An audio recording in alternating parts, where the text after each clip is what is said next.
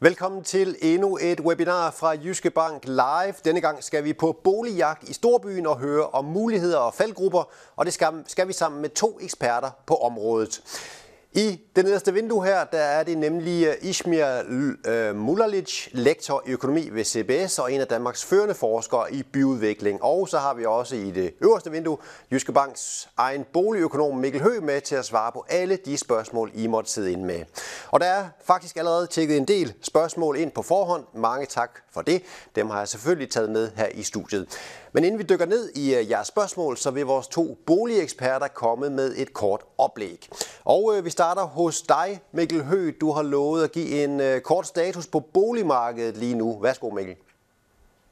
Tak for det, og god aften derude.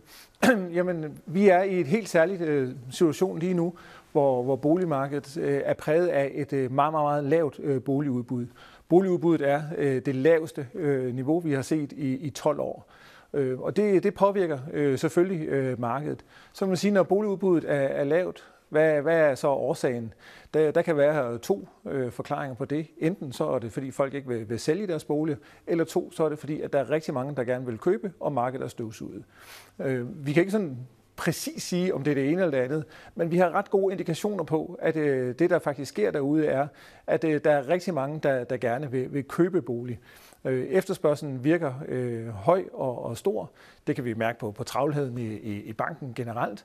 Øh, men vi kan også se det ved, at øh, for eksempel sådan noget som, som liggetider på, på øh, ejendommen øh, falder.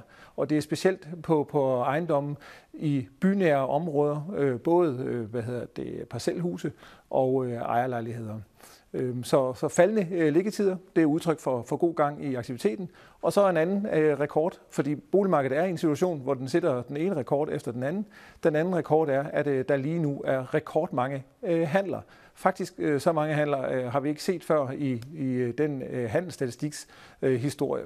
Så, øh, så der bliver, bliver handlet derude. Boligmarkedet gik i stå der i, i marts da vi havde en nedlukning, men øh, efter en cirka 14 dage, jamen øh, så øh, gik øh, markedet øh, virkelig i, i gang øh, igen, og, og det var ligesom, at hele, hvad kan man sige, sæsonen for at handle bolig øh, er blevet øh, forskubbet øh, lidt, fordi normalt bliver der handlet flest boliger i, i foråret, og så plejer markedet at gå lidt i stå, når vi kommer hen i efterårs- og vintermånederne. Det er ikke sket i år. Øh, det er bare kørt øh, videre, og det ser ud som om, at øh, det også fortsætter. I hvert fald har vi fået nye tal, der, der viser, at der også er rigtig, rigtig mange handler i, her i det nye år. Så der er gang i, i markedet derude. Øhm, så kan man sige, når, man, øh, når vi så står sådan, hvad, hvad så med, med prisudviklingen? Og, øh, og det vi ser er øh, faktisk, at øh, der også er øh, ganske øh, godt gang i, i, i prisstigningerne. Det, det går rimelig øh, tjep øh, i øjeblikket. Der, der er nogen, der sammenligner med, med det, vi så i nullerne.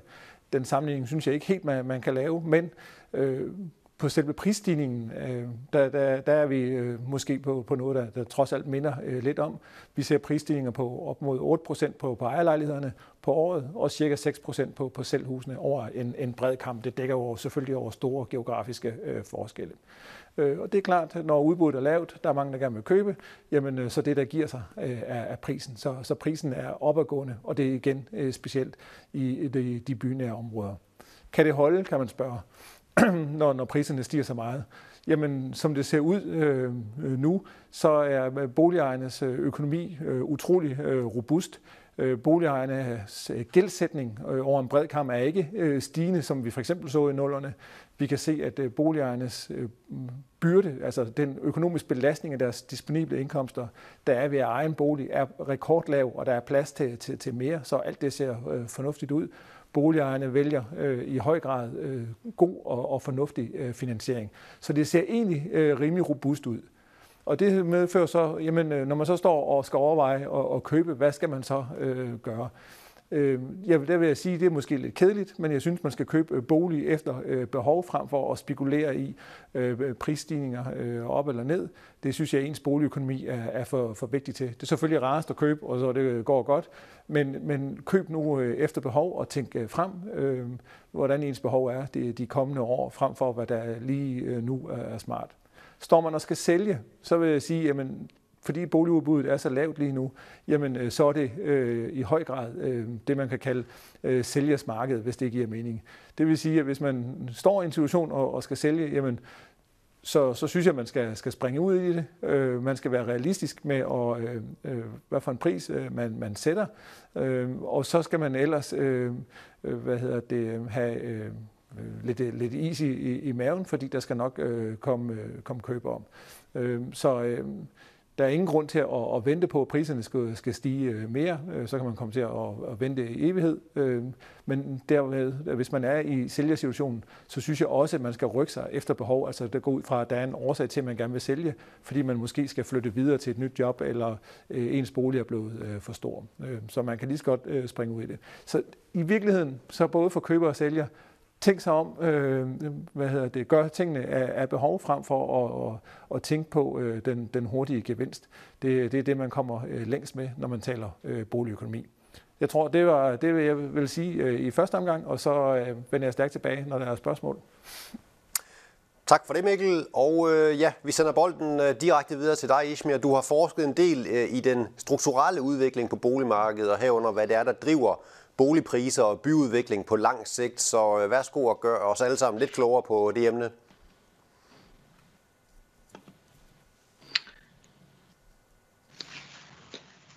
Uh, tak for, for en dejlig præsentation, og god aften til alle sammen, alle, alle, alle dem, der følger os, uh, til at forstå, uh, hvordan boligpriser fungerer inden for en by. Det er så meget vigtigt at forstå, hvorfor boligpriser meget højere i byerne. Og for at forstå det, så må vi også ligesom forstå, hvordan byerne fungerer. Og når man tænker moderne byer, så skal man tænke både på arbejdsmarkedet, så skal vi tænke på forbrug, mest på det, som vi kalder bykvaliteter, det vil sige adgang til restauranter, kollektiv trafik, hospitaler, universiteter. Og så kommer transport. Og transport skal forstås som afledt efterspørgsel. Det er ikke sådan, at folk efterspørger transport. Vi vælger, hvor vi bor, og vi og hvor vi arbejder, og ud af det så kommer vores transportbehov øh, efterspørgsel. Vi skal også huske, at vi bor i byerne, fordi vi vil gerne prøve at minimere det, som man kalder afstandstyranni. Det vil sige, at vi vil bo tæt på hinanden. I byerne finder vi også teknologisk fremskridt. Byerne handler meget om deleøkonomi. Uh, vi, vi bygger hospitaler, universiteter, kollektiv trafik, infrastruktur. Alt det findes i byerne samt at vi finder sociale interaktioner og udvikling af idéer, og alle de her effekter i sidste ende, de giver os højere indkomster og et bedre arbejdsmarked. Så når vi kigger på indkomst, uh, indkomstfordeling i Danmark, så finder vi, at indkomster er højere i, i større byer, specielt i København. Hvis vi kigger på kommuner i, i, i Danmark, så er det klart, at indkomstniveauet er meget højere i, i København sammenlignet med resten af landet. Man kan også ligesom se, at indkomst er svært, lidt højere i andre byer som Odense, Aarhus og Aalborg, delvis i Esbjerg, men det, det er ikke så kraftigt. Samtidig kan vi også ligesom sige, at vi, vi bruger mindre tid på pendling i store byer, og især i København, det vil sige, de steder, hvor vi har mange jobs. Og det er meget vigtigt for boligmarkedet, fordi vi skal huske, at det er ikke ofte, at vi bor og arbejder samme sted. Det vil sige, at vores indkomst skal rejse fra vores arbejdssted til de kommuner eller øh, nabolag, hvor vi vælger at bo. Hvad det, der sker? øh, det, der sker, er faktisk, at, at der er flere, der flytter til byerne på grund især arbejdsmarkedet. Øh, når det så sker, uh, land er så knap ressource, der er flere, der efterspørger samme bolig, og så stiger boligpriser. Det kan vi nemt sige på denne figur, hvor vi kan ligesom se, at boligpriser er meget højere i København, Aarhus, Aalborg og Odense. Så sammenlignet med det kort, uh, kortet med, med indkomster, så er det meget mere klart, at boligpriser er højere i byen. Og vi også ved, at boligpriser stiger hurtigere en indkomst. Og Så kan man ligesom stille sig et spørgsmål, hvorfor er folk stadigvæk villige til at flytte til byerne? Og forklaringen er det, som vi kalder bykvaliteter. Udover højere indkomster, så finder man i byer det, det som vi kalder bykvaliteter, som er hospitaler, går skoler, adgang til kollektiv trafik, international lufthavn osv. osv.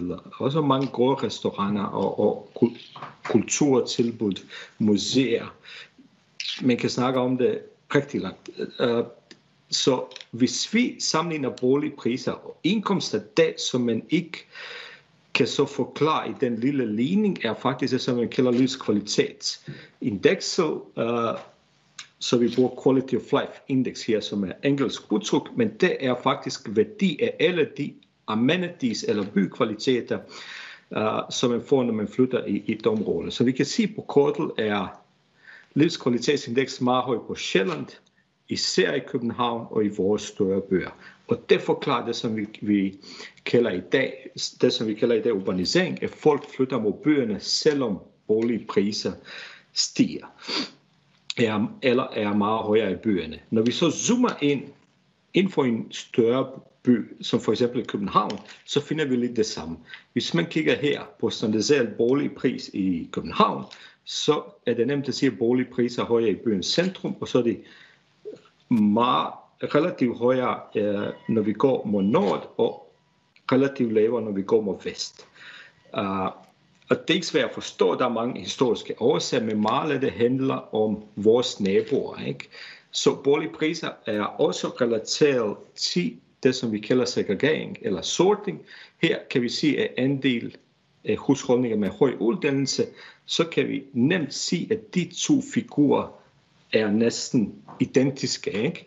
Så det, som vi finder, ikke kun i Danmark, det gælder meget generelt, generelt, at vi bosætter os typisk i nærheden folk, der minder om os selv.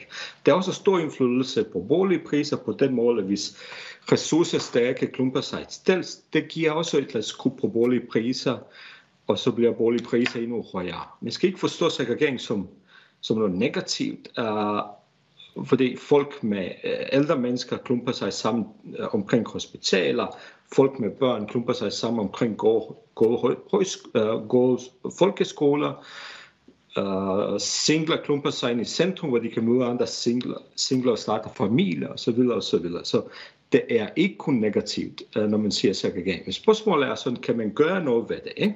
Vi, vi har gjort rigtig mange ting i Danmark i sidste øh, mange år til at holde boligpriser i byerne nede, så alle uh, har mulighed for at flytte i byerne.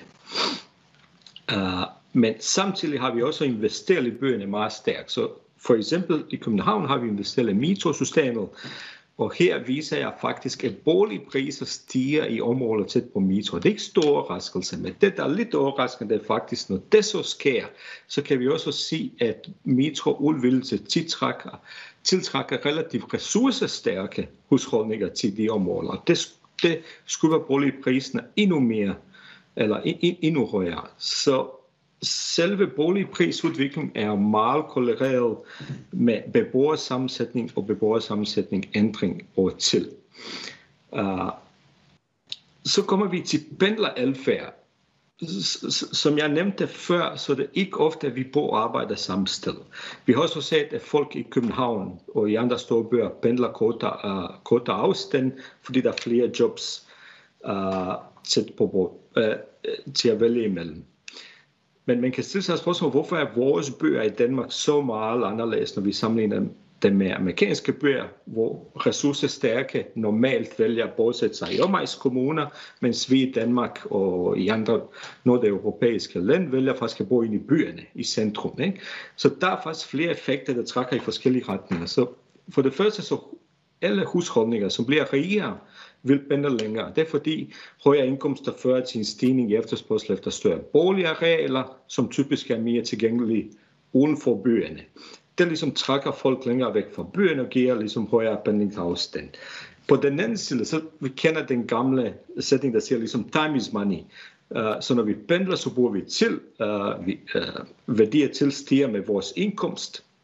Uh, og det foreslår folk med højere indkomst vil gøre alt for at reducere pendlerafstand. Der kan vi ligesom sige, at der er to forskellige effekter, der trækker i forskellige retninger. Det, som vi finder faktisk i Danmark, er faktisk, at det gennemsnitlige husholdning i Danmark, der oplever en fordobling af deres husholdsindkomst, vil faktisk reducere pendlerafstand faktisk relativt meget fra 18 til 16 km i en retning uh, af pendling. Så, så det er meget. Og når vi så samtidig bliver rigere hele tiden som, uh, som samfund, så giver det urbanisering.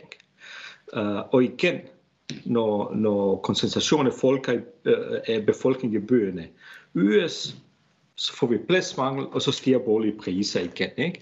Så selve fakta, at vi bliver rigere over til, giver urbanisering, og det giver i sig selv boligpri- øh, giver højere boligpriser. Ikke?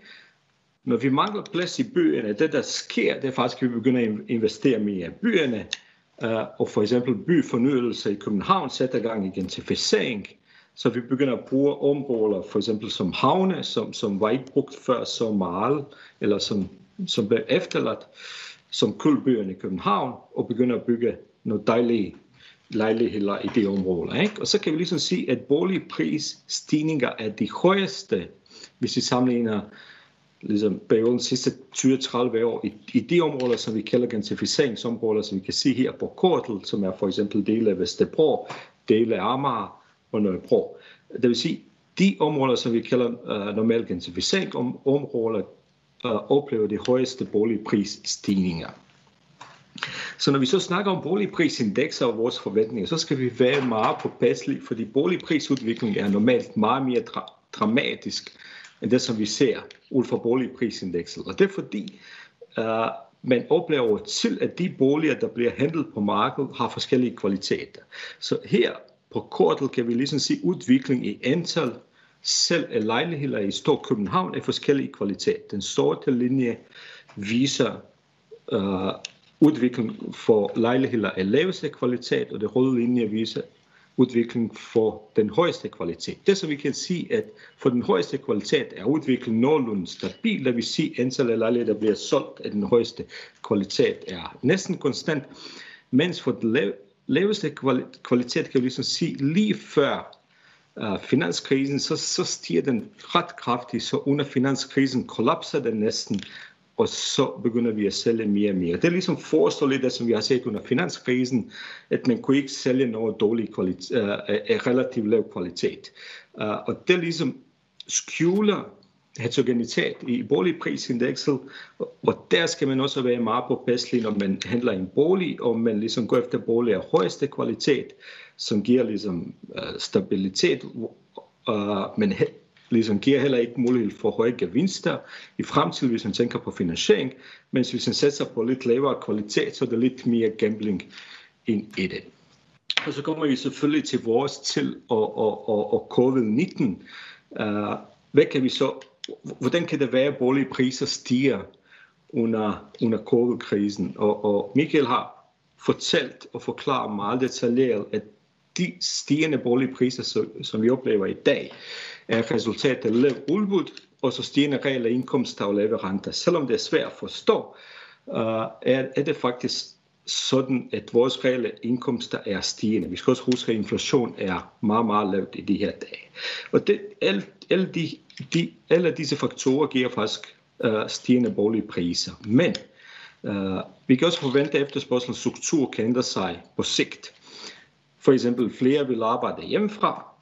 Husene, Russerne vil så kræve mere plads. Spændingsomkostninger så altså bliver mindre vigtige.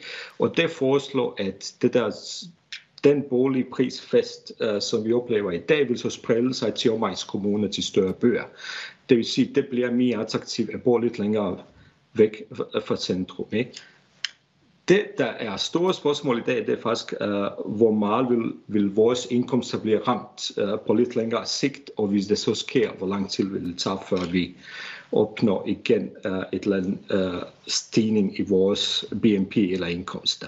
Så det vil så bestemme, om vores, vores boligpriser kommer til at falde eller stige på lidt længere sigt, når vi ligesom tænker fem år efter, fin, uh, efter uh, coronakrisen.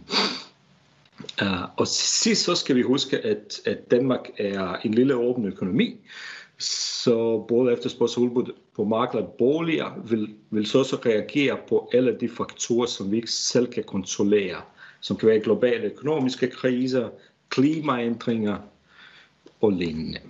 Så den sidste figur, som jeg vil vise, der kan ligesom hjælpe os med at forstå, hvordan boligmarkedet kan kan reagere i fremtiden. Der er faktisk figurer, der viser antallet bolig selv, som er blå linje, og så antal konkurser i Danmark, som er den røde linje. Så det er meget nemt at se lige omkring finanskrisen, at når antal konkurser stiger meget, så falder, falder antallet af boliger, der bliver solgt på markedet. Og så omvendt her. Når antallet af boliger begynder, antallet selv begynder at stige, så, så kan vi ligesom sige fald i antal konkurser. Så meget handler om, hvordan vores økonomi generelt vil reagere i de kommende år efter finanskrisen. Så før jeg summerer, så vil jeg bare fortælle, at alle de her resultater uh, og alle figurer og tal, jeg har vist, kommer fra øh, de viste fire uh, rapporter og artikler. Uh, og så vil jeg sige tak for jeres opmærksomhed. Og øh, tak til dig, Ismir. Og øh, nu går vi øh, i gang med spørgsmålsdelen, og som nævnt, så er der rigtig mange af jer, der har stillet øh, spørgsmål på forhånd, og der begynder også stille og roligt at tjekke nogle spørgsmål ind i chatten her. Øh, Mikkel Hø, jeg tror, jeg starter med et spørgsmål til dig. Øh, Ismir var også lidt inde på det. Det er øh, Lars Stenholm, der siger det her med, øh, jeg kan ikke forstå, at boligmarkedet kan stige, som det gør under en krise nu. Øh, folk har vel ikke flere penge mellem hænderne. Så, så hvordan ser I boligmarkedet om, om et til to år? Og man kan sige, det her med, hvordan ser I boligmarkedet og boligpriserne på 1, 2, 3, 5 års sigt, det er der flere, øh, der gerne vil, vil høre vores øh, holdning til, herunder også øh, Morten Vest. Så en kommentar til det, Mikkel? Jamen umiddelbart så, så forventer vi egentlig, at boligmarkedet vil være stigende i, i pris også de, de næste år frem. Årsagen skal, skal, skal findes i, i nogle af de ting, der, der, der blev nævnt øh, nemlig at øh, renterne er øh, meget lave. Centralbankerne vil gøre alt, hvad de kan for at holde øh, renterne øh, nede, øh, fordi vi er i den her øh, krise. Øh, og kigger man så på, øh, øh, hvad, hvad det belaster øh, husholdningerne at, at købe bolig med de her lave finansieringsomkostninger, samtidig med, at de har stigende disponible indkomster, jamen øh, så bruger boliger, øh, eller bruger husholdningerne øh, faktisk ikke øh, en større andel af deres øh, budget på, på, på bolig. Øh, så der er øh, plads til, til, til, til, til prisstigninger. Der, hvor, hvor man kan sige, lige da krisen brød ud, jamen, der var, var, var, der, øh, var selv inklusiv var sådan lidt øh, tvivlende, øh, lidt bekymret for, for, for boligmarkedet, for at sige, jamen, er der nogen en hel masse mennesker, der, der mister deres øh, arbejde, jamen så plejer det at, at presse øh, boligmarkedet. Og alene bekymringen om, at man kunne miste sit arbejde, kunne man forvente at kunne presse øh, boligmarkedet lidt. Den bekymring øh, må vi jo erkende, at øh, den, den fylder åbenbart ikke øh, ret meget øh, derude. Øh, så, så boligejerne har øh, en stærk økonomi, og derfor regner jeg også med, at øh, priserne kan fortsætte med at, at stige øh, de kommende år. Og Mikkel, i den sammenhæng, øh, corona er der også mange, der spørger ind til. Øh, corona, kommer det slet ikke til at påvirke øh, prisudviklingen, når vi engang måske kommer lidt på bagkant af den her coronakrise? Jamen øh, ikke umiddelbart. Øh, det, det første vi har set af, af corona er jo, at øh, øh der, øh, arbejdsløsheden er, er steget, men, men dem, der har mistet deres øh, arbejde i den forbindelse, er øh, for langt de fleste, nogen med en lidt løsere tilknytning til arbejdsmarkedet, og det er de færreste af dem, der, der bor i, i, i ejerbolig. Øhm, det tror jeg er en af årsagerne til, at, øh, at øh, øh, priserne ikke er, er faldet her under corona. Og så kan man sige, at under corona, jamen, så kunne man jo være bekymret for at, at sige, at hvis vi nu skulle se en masse konkurser, som, som vi så under finanskrisen, øh, skulle det så ikke medføre faldende boligpriser? Det har vi i hvert fald historisk evidens for, det var det Ismir viste. Øh, men øh, der må vi jo sige, at øh, hjælpepakker og andet har holdt øh, hånden øh, over øh, øh, erhvervslivet, sådan at øh, vi har ikke set en masse øh, konkurser øh, endnu i hvert fald, og, øh, og derfor øh, så har, har det, der har fyldt, er egentlig de, de lave renter, de, de stigende øh, indkomster, øh, der, der gør, at øh, boligpriserne øh, stiger derudad. Og Ismir, et øh, spørgsmål til dig måske, fordi nu talte du om øh, urbanisering øh, som også en faktor, der ligesom skubber på prisudviklingen i storbyerne. Uh, vi har fået spørgsmål fra Erling, der spørger, er der en tendens til anti-urbanisering, hvor folk ønsker mere luft omkring sig, større bolig med plads til hjemmekontorer osv., uh, og han refererer lidt til Erling, det her med, at nu har vi under corona jo ligesom lært at indrette os på, på et hjemmekontor. Så det her med anti-urbanisering, er det noget, du ser øh, ligge i kortene? Der er mange, der taler om det. Vi har set det før. Det er ikke første gang, vi snakker om anti-urbanisering. Vi har set uh, mange gange øh, uh, det samme idéer. For eksempel, da, da, da vi fik adgang til internet, der var for efterhånden mange år siden, da jeg skrev min Ph.D., så sagde mange, alt, alt det her med det, som vi kalder urban economics i dag, det skal bare glemmes, fordi folk kommer til at bo over det hele og arbejde over det hele, og så kommunikere med hinanden over internet. Ikke? Det, som vi faktisk har oplevet med internet, faktisk, at der er endnu flere, der flytter til byerne, fordi der, der er også andre effekter, som vi kalder agglomeration i dag, der spiller en vigtig rolle. Men for det første vil jeg ligesom sige, at jeg er meget enig med Michael med alt det, som han sagde om, om det, som vi kan forvente efter corona. Jeg vil bare tilføje to ting. Den ene er, der er også, der, når man kigger på nøgletallene i dag, så sagde det ud som der er mange, der skynder sig til at sælge deres boliger, hvis de har tænkt sig at sælge. Der er også mange, der er interesseret til at købe boliger, fordi, også fordi uh, der er mange af os, der sælger derhjemme, har hjemmekontor, vi rejser ikke på ferie til udlandet, så har vi opdaget, at vi har brug for lidt mere plads. Men alt det her faktisk foreslår, at omegnskommuner til store byer kommer til at opleve stigende efterspørgsel og højere borgerlige priser. Jeg tror ikke, vi kommer til at ligesom sige, at folk flytter sådan langt væk fra bøgerne eller til udkants Danmark, desværre. Mikkel, øh, jeg øh, vender mig lige mod dig igen, fordi udover forventninger til, til prisudviklingen, så er der også rigtig mange, der gerne vil høre lidt om forventninger til renteudviklingen. Og du har været inde på det, renterne øh, er, som de fleste selvfølgelig ved, banket helt i bund. Men øh, hvornår forventer du og Jyske Bank, at, at vi igen skal se renten til at stige? Ja, det, lad mig starte med at sige, at det, det er jo ganske svært at, at, at spå om, øh, om renten, og, og øh, ude i den uh, disciplin har vi taget fejl uh, mange gange. Men, men uh, vi er i en situation, hvor, hvor økonomien jo er uh, sårbar på grund af, af den her uh, krise.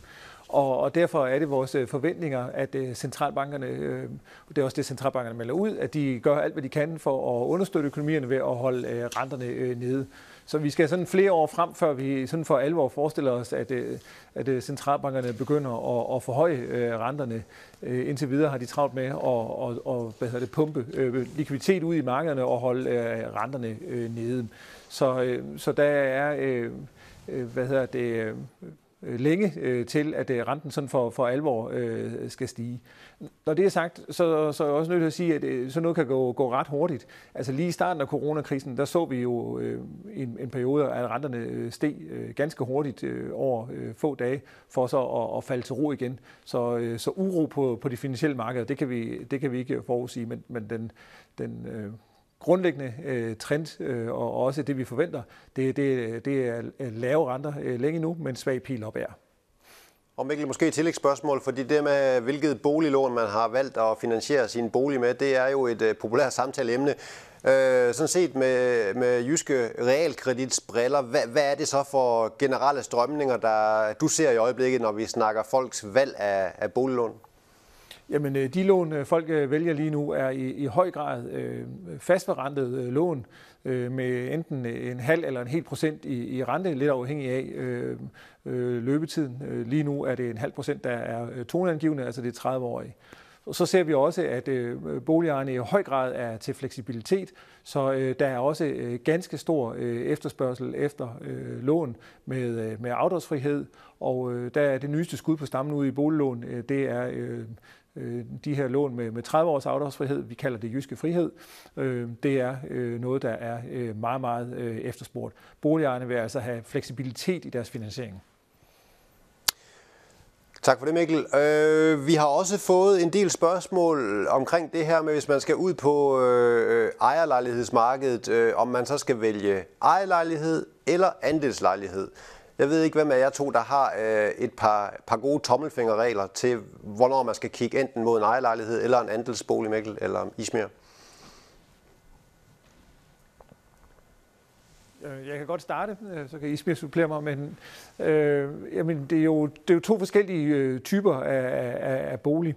Det, hvor, hvor, hvor de typisk supplerer hinanden, er jo, hvis man er i, netop i, i storbyen og skal kigge øh, på, på lejligheder. Øh, og der vil jeg sige, at øh, andelsboliger, det er noget af det mest øh, komplicerede, øh, vi efterhånden øh, har. Øh, fordi der, skal man ikke, købe, der køber man ikke lejligheden, men man køber øh, en, en ret til at, at bruge en lejlighed i en, i en forening. Øh, så det at købe en, en, en andelsboligforening er egentlig, at man køber sig ind i et finansieringsfællesskab, hvor man køber en udlejningsejendom. Så derfor er man nødt til at, at, at altså det vil sige den samlede ejendom, øh, andelsboligforeningen hører hjemme i. Så derfor er man nødt til at sætte sig ind i også i, i andelsboligforeningens øh, økonomi. Øh, men mange gange er der, vil folk finde det tillokkende at, at købe en andelsbolig, fordi man typisk skal have et mindre beløb op af lommen, end hvis man køber en, en, en, en ejerbolig. Øh, hvor ved ejerboligen, der kan man få realkreditfinansiering til et større beløb. Øh, et, øh, en andelsbolig, der, der kan man få, få bankfinansiering. Så jeg vil sige, at øh, man skal kigge sig rigtig godt for. Øh, på andelsboligmarkedet er det måske noget sværere at, at gennemskue, hvornår det er et, øh, et godt køb. Der findes øh, rigtig mange super lækre, øh, kernesunde andelsboligforeninger derude. Der findes også nogen, hvor, hvor man skal øh, måske være lidt påpasselig med, hvad, hvad man køber. Så man skal være øh, meget øh, grundig der. Øh, Derudover skal man være opmærksom på, hvis man påtænker forældrekøber og lignende, så er der mange andelsboligforeninger, der har stående i vedtægterne, at det må man ikke. Så, så det, det er også et, et opmærksomhedspunkt. Og ellers så vil jeg sige, så er det lidt op til, til, til temperament om man øh, vil øh, købe det ene eller det andet, og også lidt øh, i forhold til, hvad man nu kan få øh, tilbudt. Og Ismir, måske ja. et spørgsmål. Jeg ved ikke, har du en... Ja, ja, jeg vil bare tilføje sådan meget generelt, så sagde det Marlon, som når man, når man vælger en andelsbolig, at der er større usikkerhed forbundet i det. Blandt andet, der er selvfølgelig billigere Uh, man skal bruge mindre kapital til at købe sådan en til at starte med, men til gengæld så har man ikke fuld kontrol, og det er heller ikke klar, hvad det er, man selv køber, og man, fordi man køber rettighed til at bo. Og, og, og det er meget, meget, meget mere, eller det er faktisk mere, meget mere kompliceret at købe en andelsbolig, end at købe en almindelig ejerbolig. Så, så, så jeg kan bare uh, støtte det, som Michael sagde, at man skal være meget påpasselig, når man vælger denne løsning. Lad os springe til et emne, som også øh, har trukket øh, en del spørgsmål på forhånd. Det er omkring forældrekøb. Øh, vi kan tage et fra Rikke Buhl. Rikke hun spørger, hvis man er på udkig efter en forældrekøbslejlighed, er det så en fordel at købe en 3-4-værelseslejlighed i forhold til den klassiske 2-værelseslejlighed? Jeg tænker på, om prisen ikke er steget helt så meget for de store lejligheder i forhold til de mindre, da der er færre købere, og at man på den måde får lidt mere for pengene. Måske dig, Mikkel? Ja, jeg kan godt, det kan jeg godt sige noget om. Jamen, øh, vi ved jo, at øh, efterspørgselen øh, er, øh, har været meget stor de seneste år efter specielt små lejligheder.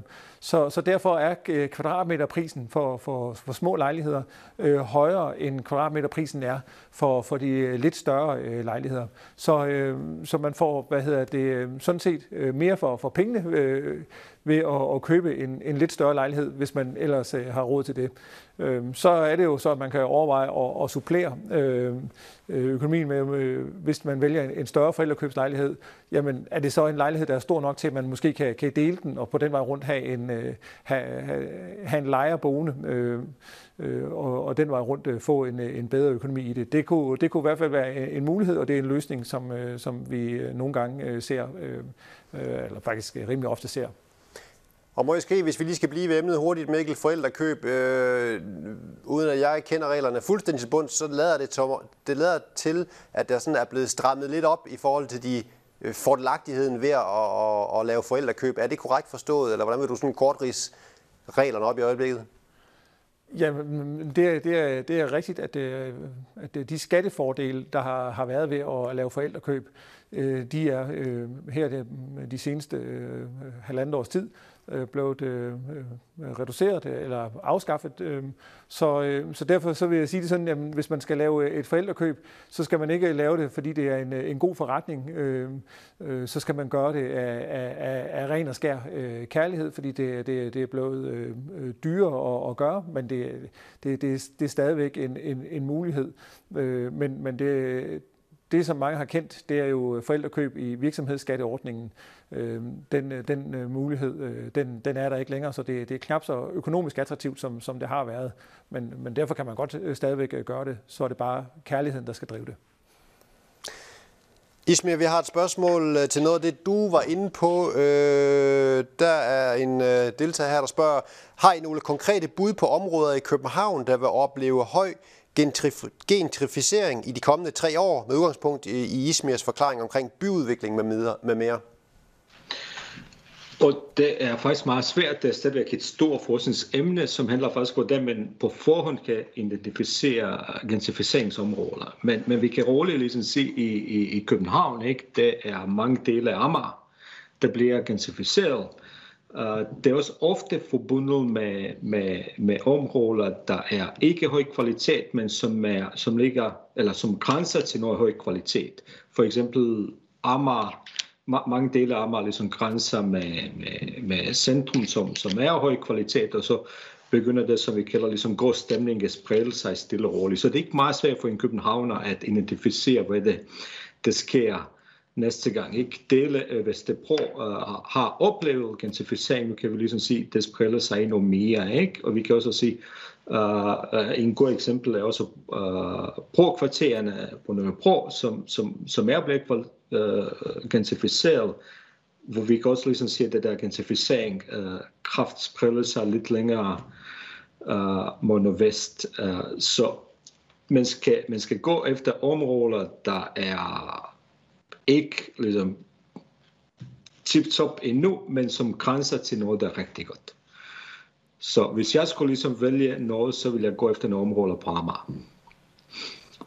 Du vil gå efter Amager, øh, når vi snakker øh, Storkøbenhavnsområdet, Ishmir. Har du også nogle områder, nogle favoritområder, øh, hvis vi kigger ud over det danske land? Jo, det er klart. Hvis man ligesom tænker lidt, tænker lidt over, over hele landet. Andre store byer. Klart, ja, ja så, så der er mange dele af Aarhus, ikke Aarhus og Trekantsområdet begynder at udvikle sig til en, til en, en stor by, så det er en, så der må være mange områder i, i der, hvor, hvor man, man kan finde nogle billige lejligheder, som vil formentlig uh, stige værdi uh, i fremtiden. Det, som vi ser på kortet, hvor vi bliver overrasket gang på gang, det er Esbjerg. Uh, der foregår mange gode ting i Esbjerg, ikke? og det, uh, det er altid, det, det er noget, man kan sige boligpriser. Altså man kan ligesom sige boligprisstigning i Esbjerg. Uh, det, det, har selvfølgelig noget at gøre med Nordsøolie og nu med, med Brexit osv. osv. Men, men man kan ligesom man, man kan godt sige, at der sker mange gode ting der. Ikke? Og så selvfølgelig der må være dele af Aalborg, der bliver identificeret, uh, hvor man kan ligesom finder noget godt tilbud. Ikke? Men man skal så huske, at, at når man vælger at investere i en bolig uh, i, i nogle områder, som man forventer bliver gentrificeret, det er stadig ikke lille gambling. Det kan også gå uh, i forkert retning. Og samtidig skal man også acceptere, at man kommer til at bo der i 5-10 år, uh, før det bliver ligesom lige så godt som de steder, som man ellers kunne tænke sig at bo i. Og Ismail, nu var du kort inde på dit oplæg øh, metroens betydning for prisudviklingen øh, i de områder, hvor, hvor der lå tæt på en metro i København. Vi har en øh, deltager her, der spørger ind til, hvordan vurderer I Odense S og Odense M's fremtid i forhold til den nye letbane, der kommer i Odense, kontra hvordan metroen i København påvirkede boligpriserne? Vil vi se den samme prisstigning? Så, så, så det er meget svært ligesom, øh, forudsige, hvad der sker, når, når man laver sådan nogle store infrastrukturprojekter. Men generelt, så kan man forvente boligpriser i områder, som kommer ligesom til at ligge tæt på de nye stationer, vil opleve en stigning. Ikke?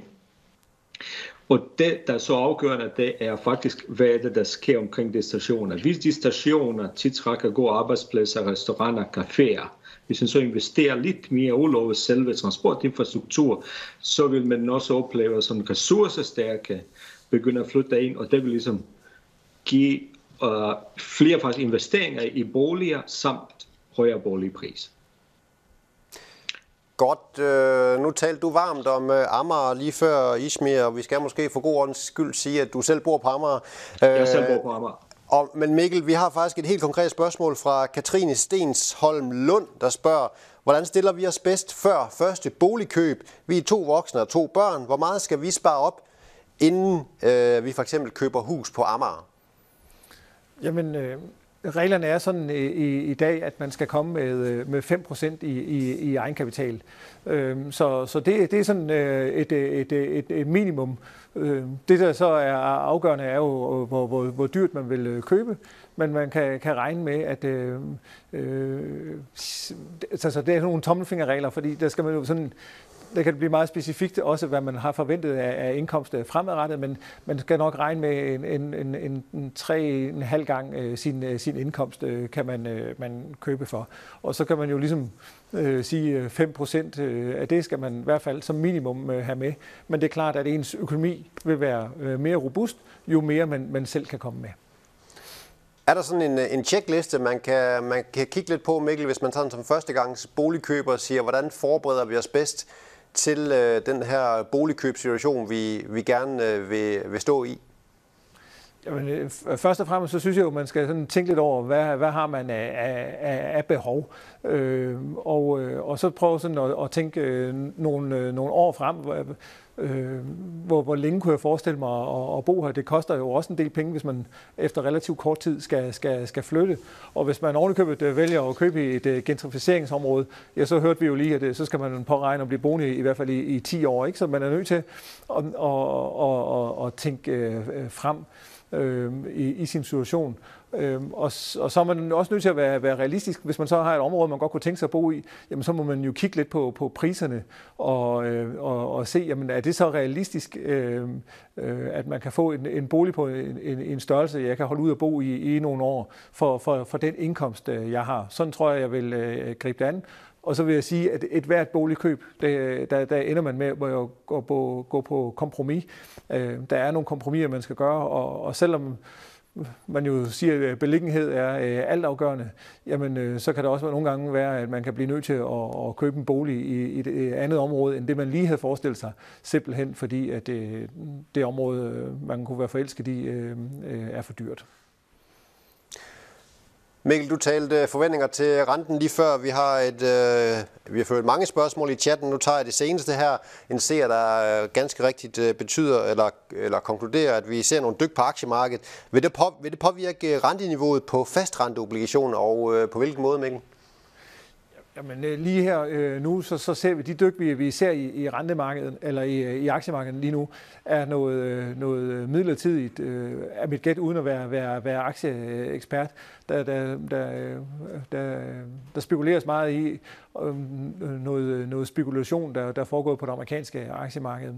Øh, men øh, det, det vi, vi ligesom forventer og ser frem i, jamen det er øh, jo, at øh, der er noget optimisme om, omkring øh, økonomien, øh, og, øh, og folk har forventninger om, at øh, på restriktioner øh, på et tidspunkt bliver øh, ophævet, at øh, vacciner øh, får, øh, øh får fat, og vi dermed kommer ind i et, i et vækstscenarie. Og normalt, når vi har et vækstscenarie, jamen, øh, så vil vi øh, se, se stigende renter, og, og det er så her, at øh, mit gæt er, at øh, centralbanken vil gøre alt, hvad de kan for at prøve at holde øh, renten øh, øh lidt i ro. I, i ro.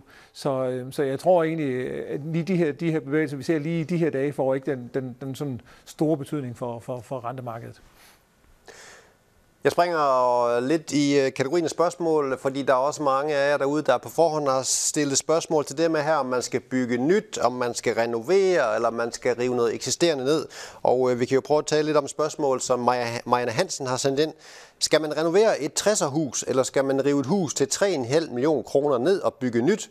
Får man pengene igen ved en højere salgspris på det nye hus?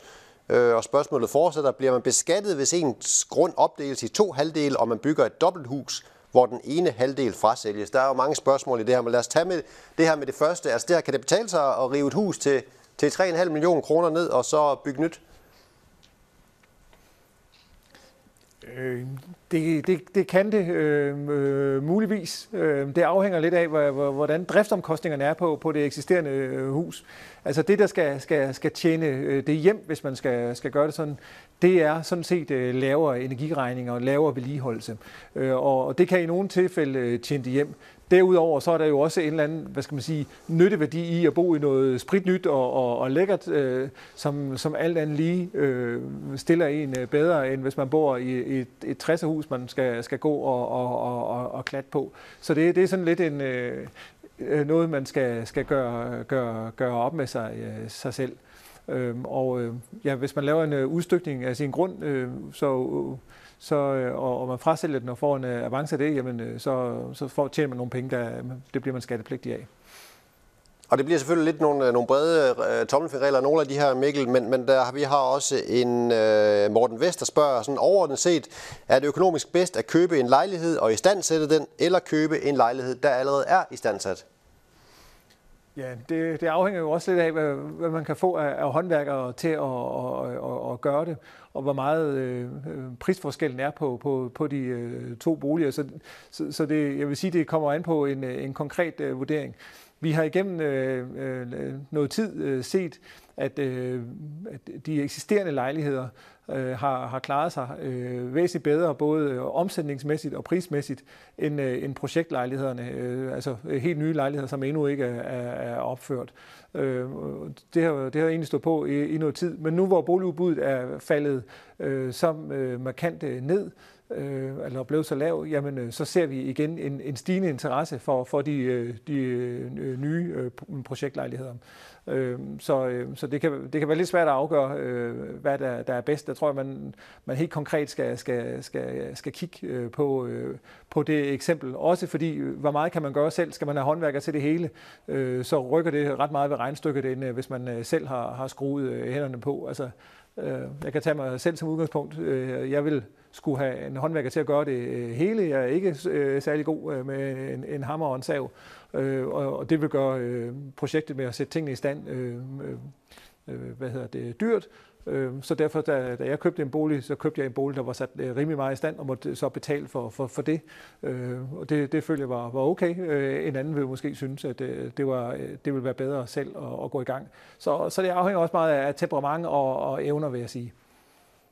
Det her med projektlejligheder, Mikkel, som du kort berørte, det har vi også fået lidt spørgsmål til. Øh, og det er blandt andet det her med projektboliger. Øh, er de normalt discounted? Altså får du ligesom en rabat i pris sammenlignet med boliger, man kan flytte ind i nu?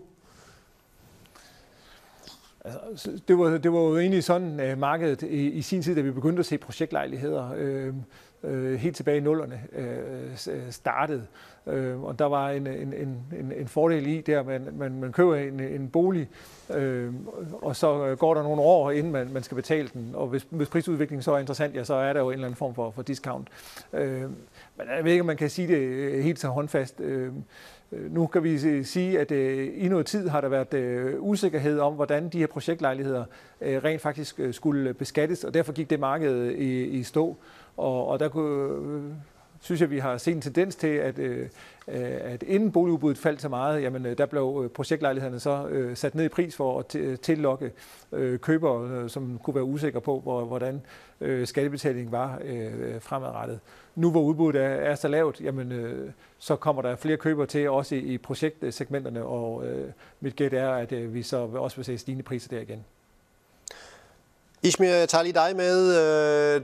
Nu Øh, handlede dit øh, indlæg jo øh, meget om København, og vi har en deltager her i chatten, der spørger, ender København med at blive ligesom London, hvor det at eje en lejlighed i byen kræver en, ja, en, en indkomst i, i top 5-niveauet? Øh, og, og seeren spørger sig nærmest, studerende og almindelige lønmodtagere kan vel næppe købe noget de kommende år? Og så kan jeg kort svare nej, heldigvis nej. Uh, det, der sker i London, det er faktisk, der er rigtig mange, der spekulerer i, i, i boliger. Det vil sige, der er mange, der køber dem, og så, så, så, de, så står de tomme det er kendt som uh, sorte bygninger i, i, i London, fordi hvis man kigger på bygninger om aftenen i London, så, så, så ser man ikke så meget lys. Det er fordi, der er mange folk fra udlandet, der investerer i, i deres lejlighed. Det som vi har i Danmark, som, som er en rigtig god idé, vi har boblespligten, uh, øh, som, som, som kræver os, at vi bruger de lejligheder, som vi ejer. Ikke? Og det, det giver os et eller andet stabilitet. Vi har også andels, uh, vi har også andelsmarked, vi har almindelige lejligheder, som, som alle kan bruge, ikke? Men når det er så sagt, ikke, så, så er boligpriser stigende, der, der, der kommer til at være flere attraktive steder i København, hvor vi kan ikke forvente sådan, at alle vil ligesom have råd til at købe en bolig, ikke? Det har vi også haft før, men, øh, men nu, nu bliver det måske lidt mere synligt, ikke? Men hvis man kigger nord for København, der var, der var mange områder, som for eksempel Gentofte og Hellerup før, hvor det var meget svært for en almindelig lønmodtager at købe et hus. Uh, men vi kommer også til at se det ind i, ind i, ind i København. Men vi ender ikke uh, i London-scenariet. Det er, det er ret overbevist om. Det tror jeg, vi er mange, der er glade for. Du får et spørgsmål mere, Ishmir. Der er øh, en, en, der spørger her. Hvor tidligt kan man forvente, at øh, udvikling af nye infrastrukturprojekter vil påvirke prissætningen af boliger i området? Er det, er det allerede ved vedtagelsen af et projekt, eller er det først, når driften ja, lige, ligesom... Lige så snart man, man annoncerer uh, projektet, så, så, så kan man normalt se uh, effekter på boligpriser, ikke? Som, så bliver så forsikret den dag, uh, infrastruktur bliver taget i brug. Men man kan, man kan se det lige så snart, det bliver vedtaget. Eller faktisk, man kan også ligesom tegn af det lige så snart det, det bliver nemt at diskutere. Så det sker mange år før vi ser infrastruktur i brug. Øh, så er der også flere, der spørger lidt ind til det her med at, at investere i en lejlighed med øh, udlejning for øje, måske til studerende eller øh, en ung familie. Er det ikke øh, usikkert at købe en ejerlejlighed nu, hvor priserne er på toppen? Jo, altså øh, jeg vil helt taget sige, det der med at købe en, en bolig for at spekulere, øh, det, det, det synes jeg, det vil jeg gerne holde lidt ud i, i strakt arm. Øh, det synes jeg, man skal være øh, meget øh, påpasselig med og overlade til, til mere øh, professionelle øh, aktører. Øh, så, så selvom, også selvom det er rigtig meget, der tyder på, at der også i fremtiden vil være, være, være stor efterspørgsel, så skal man i hvert fald være opmærksom på, at hvis man laver øh, investeringer med spekulation for øje, jamen øh, så, så er der en risiko. Så kan det både gå, gå godt, og det kan, kan gå skidt. Så, øh, så det, øh, det skal man øh, være øh, påpasselig med. Og Mikkel, det her øh, lave udbud af boliger til salg, som, som vi har været inde på flere gange, der er en seer her, der spørger, hvad er, hvad er jeres forklaring på, at vi ser det her lave udbud? Jamen, øh, som jeg egentlig prøvede at, at forklare, så, så når vi ser et lavt udbud, så kan det øh, som regel skyldes øh, to ting. Et, at der ikke er så mange, der, der vil sælge, eller to, at øh, der er rigtig mange, der, der gerne vil øh, købe. Og øh, vi, vi ser egentlig, at, øh, at vi har tegn på, at, at det vi ser er, øh, at øh, boligmarkedet bliver, bliver støvsuget. Øh, der, der er rigtig mange, der, der gerne vil købe. Efterspørgselen er, er god, Øhm, og det gør, at øh, udbuddet øh, ikke øhm, øh, er så højt. Det, der nu bliver lidt spændende, det er så at, at se her, nu går vi ind i, i forårsmånederne, og øh, normalt øh, så, så bliver der udbudt flere boliger til salg i, i foråret, fordi dem, der måske går med, med planer om at sælge, tænker, jamen det er nemmere at komme af med, med bolig nu, når, når solen får, får magt. Øh, det gusterhækken springer ud i haven, kan man gå ud i uden at, at få, få kolde fødder. Øh, jamen øh, så, så må vi se, om, om, om udbuddet øh, øh, stiger lidt. Vi har set en tendens til, at øh, de sidste par måneder, øh, at der der er flere, der, der, der kommer ud på, på, på markedet øh, og sætte de her, så også at sætte nogle boliger til salg, men, men vi ser jo egentlig også, at de ret hurtigt bliver, bliver revet væk. Så, så det bliver spændende at se, om, om det fortsætter i foråret. Mikkel eller Ismir, ser I, ser I slet ikke nogen ændring øh, af boligefterspørgselen? Er der en seer, der spørger, blandt andet med henvisning til, at øh, Kåre Dybvad og regeringen forventer sig at komme med oplæg på decentralisering og optimering af udkants Danmark, samtidig med, at der er bygget utrolig meget i byerne så kan det være, at der er et alt for stort udbud til alt for høje priser. Er der en øh, seer her, der spørger lidt ind til? Ja, jeg kan ikke sige et par ord om det. Det, det, det er faktisk et, et, rigtig godt, uh, et, et, et rigtig godt spørgsmål på den, forstå på den måde, at, at vi snakker meget om udkants Danmark, og det er store ikke? men, men, men der, der, er ikke så mange mennesker, ikke? og hvis vi liberaliserer boligmarkedet over det hele, ikke? så vil det selvfølgelig have nogle effekter uh, på, på på, på boligpriser, uh, men, men vi skal også ligesom huske, at det, det, det, det, der sker ret ofte, som vi glemmer, det er noget, som vi kalder at uh, voting with your feet. Det vil sige, at folk, folk kan flytte, hvis de er utilfredse med, med et område. Og det har vi også set nu med alle de her idéer, at man kan holde boligpriser kunstigt nede, hvis man laver en regel, at dem, der førstegangskøber, skal have et eller andet bestemt indkomstniveau. Uh, vi kan se et tegn, at det øh, reform, at det faktisk kun de relativt rige, der hele mulighed til at købe en uh, bolig i store byer, ikke? og det i sig selv giver højere boligpriser. Som jeg har, som jeg har nævnt før, ikke? ressourcestærke naboer giver højere boligpriser. Så man skal være meget påpasselig, når man ligesom tænker, at det der reformer kan ligesom give et eller andet bestemt resultat. Fordi i sidste ende, vi skal huske, at boligmarkedet, arbejdsmarkedet og transport, det hele hænger, hænger sammen. Så mange af de her reformer bliver ligesom spist af boligmarkedet, eller indkomster, eller, eller folk og virksomheder reallokerer sig. Og øh, jeg kommer bare lige med en kort kommentar her. Jeg er med på, at vi havde programsat det her webinar til at vare cirka tre kvarter, men jeg må også konstatere, at spørgelysten er, er ret enorm. Så jeg tænker, at øh, vi kører videre øh, lidt endnu, og øh, hvis du så ikke har tid til at se det her til ende, jamen, så må du klikke ud, og ellers så bliver den her udsendelse tilgængelig på et senere tidspunkt, så, tidspunkt som en on-demand-film. Jeg kører lidt videre i spørgsmålsrækken her.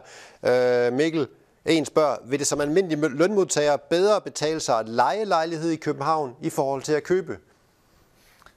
Ja, igen er det jo meget, øh, altså det er jo vigtigt, hvad det er, man, øh, man sammenligner. Men øh, på lejemarkedet, der har vi ligesom øh, to typer af, af bolig. Vi har den regulerede boligmasse.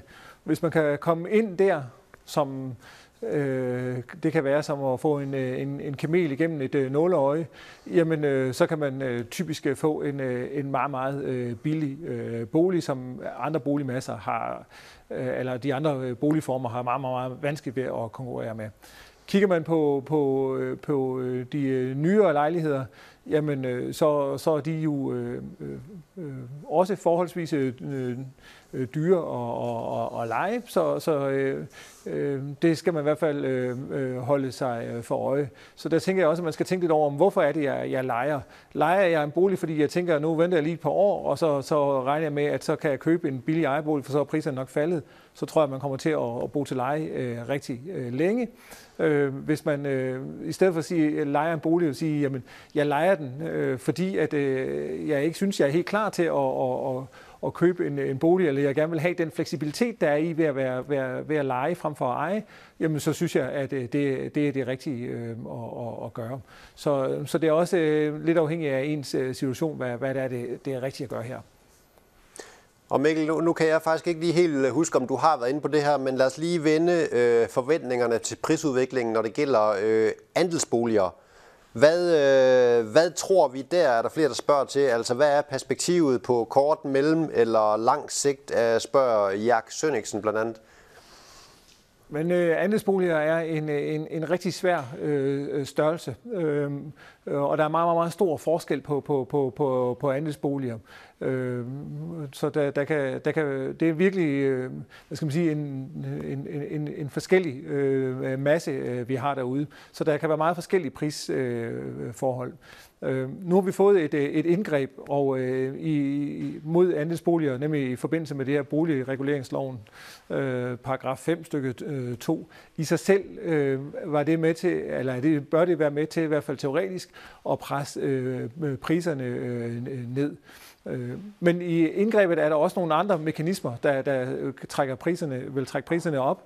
Blandt andet, at øh, øh man kan sælge en, en andelsboligforening øh, uden at være omfattet af de her karensperioder, der er indført. Det presser priserne op. Øh, og øh, der, der er også det her med, at øh, andelsboligforeninger har fået incitament til at, at gå over til øh, valuarvurdering. Øh, så på den korte sigt kan der være nogle, nogle, nogle øh, mekanismer, der presser øh, priserne op på visse typer af andelsboliger. Men, øh, men vi ser egentlig, at, øh, at øh, der, øh, altså det er et meget, meget vanskeligt øh, marked. Vi, vi ser, at, øh, at øh, der er øh, færre, som øh, ønsker at, at låne til at købe andelsboliger. Øh, den effekt øh, ser vi. Et super kort øh, svar lige på det her med at låne til andelsbolig. Det er Lotte Bækgaard, der spørger, øh, kan der fås fastforrentet lån til andelsbolig?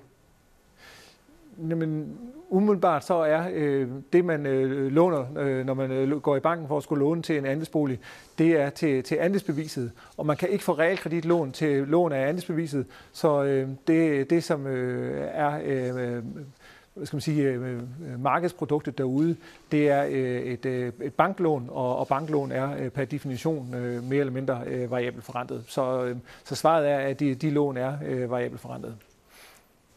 Og jeg kigger ned i øh, chatten her, hvor der er godt med spørgsmål. Jeg tager et af dem, øh, måske i relation til dig, Ishmir. Øh, nu skal jeg se, om jeg kan finde det. Det var gik på øh, hvad var det? Det var noget omkring klimaændringer. Øh, herunder eventuelle potentielle vandstigninger i København og andre steder. Hvordan vil det påvirke boligpriserne på sigt? Der er jo blevet analyser på, hvilke områder, der kan blive oversvømmet. Det er selvfølgelig ikke, hvis, hvis, hvis man har et hus øh, i et område, som potentielt kan være oversvømmet, så, så, så, så vil jeg selv vurdere, at man kan forvente boligprisen, eller boligprisstigning vil være lavere sammenlignet med de ligesom, sammenligne huset, der, der ligger i nogle andre områder. Så det er klart, ligesom, at, at uh, efter alle de her klimaændringer, vi har set i, i de sidste, sidste par år, så bliver folk mere opmærksom på, på, på sådan noget, og det vil selvfølgelig have uh, en, en, en klart og signifikant effekt på, på boligpriser. Så, men jeg går ud for sådan, at alle vil være lidt mere opmærksomme på sådan noget. Og vi springer lidt i øh, temaerne, Mikkel. Jeg er tilbage i noget øh, finansiering. Vi har en seer her, der refererer til øh, Jyske Frihed, et realkreditlån, øh, det vil sige med, med 30 års afdragsfrihed. Øh, seeren her spørger, de bagvedliggende lån er jo flekslån. Er der overvejelse af Jyske Bank om at gøre som i Danske Bank, hvor man kan låne 30 år med afdragsfrihed og fastrente? Jamen, øh, det, er, det er faktisk ikke rigtigt, hvad, hvad, hvad serien siger. Vi har øh, jyske frihed, øh, både med, øh, med, med, med fast rente og, og med variabel rente. Øh, fast rente er det nyeste skud på, på, på stammen, men, øh, men øh, det kan vi øh, selvfølgelig øh, også tilbyde på, på lige linje med, med andre banker. Godt. Øh, vi nærmer os øh, en times tid her, og øh, der er stadigvæk øh, flere spørgsmål. Men jeg tror simpelthen, at vi øh, for nu lukker ned øh, og øh, siger tak til vores øh, to eksperter, Mikkel og Ismir. Jeg håber, at øh, de hver sær gav jer noget brugbar viden øh, med videre i jeres øh, boligjagt. Og så vil vi bestræbe os på at svare på rigtig mange af de spørgsmål, som vi ikke lige nåede her til aften. Og øh, du får en melding per mail, når svarene ligger klar, men der går nok lige øh, nogle dage, forventer jeg. Men her nu, tak fordi du kiggede med, og have en fortsat rigtig god aften og en god boligjagt.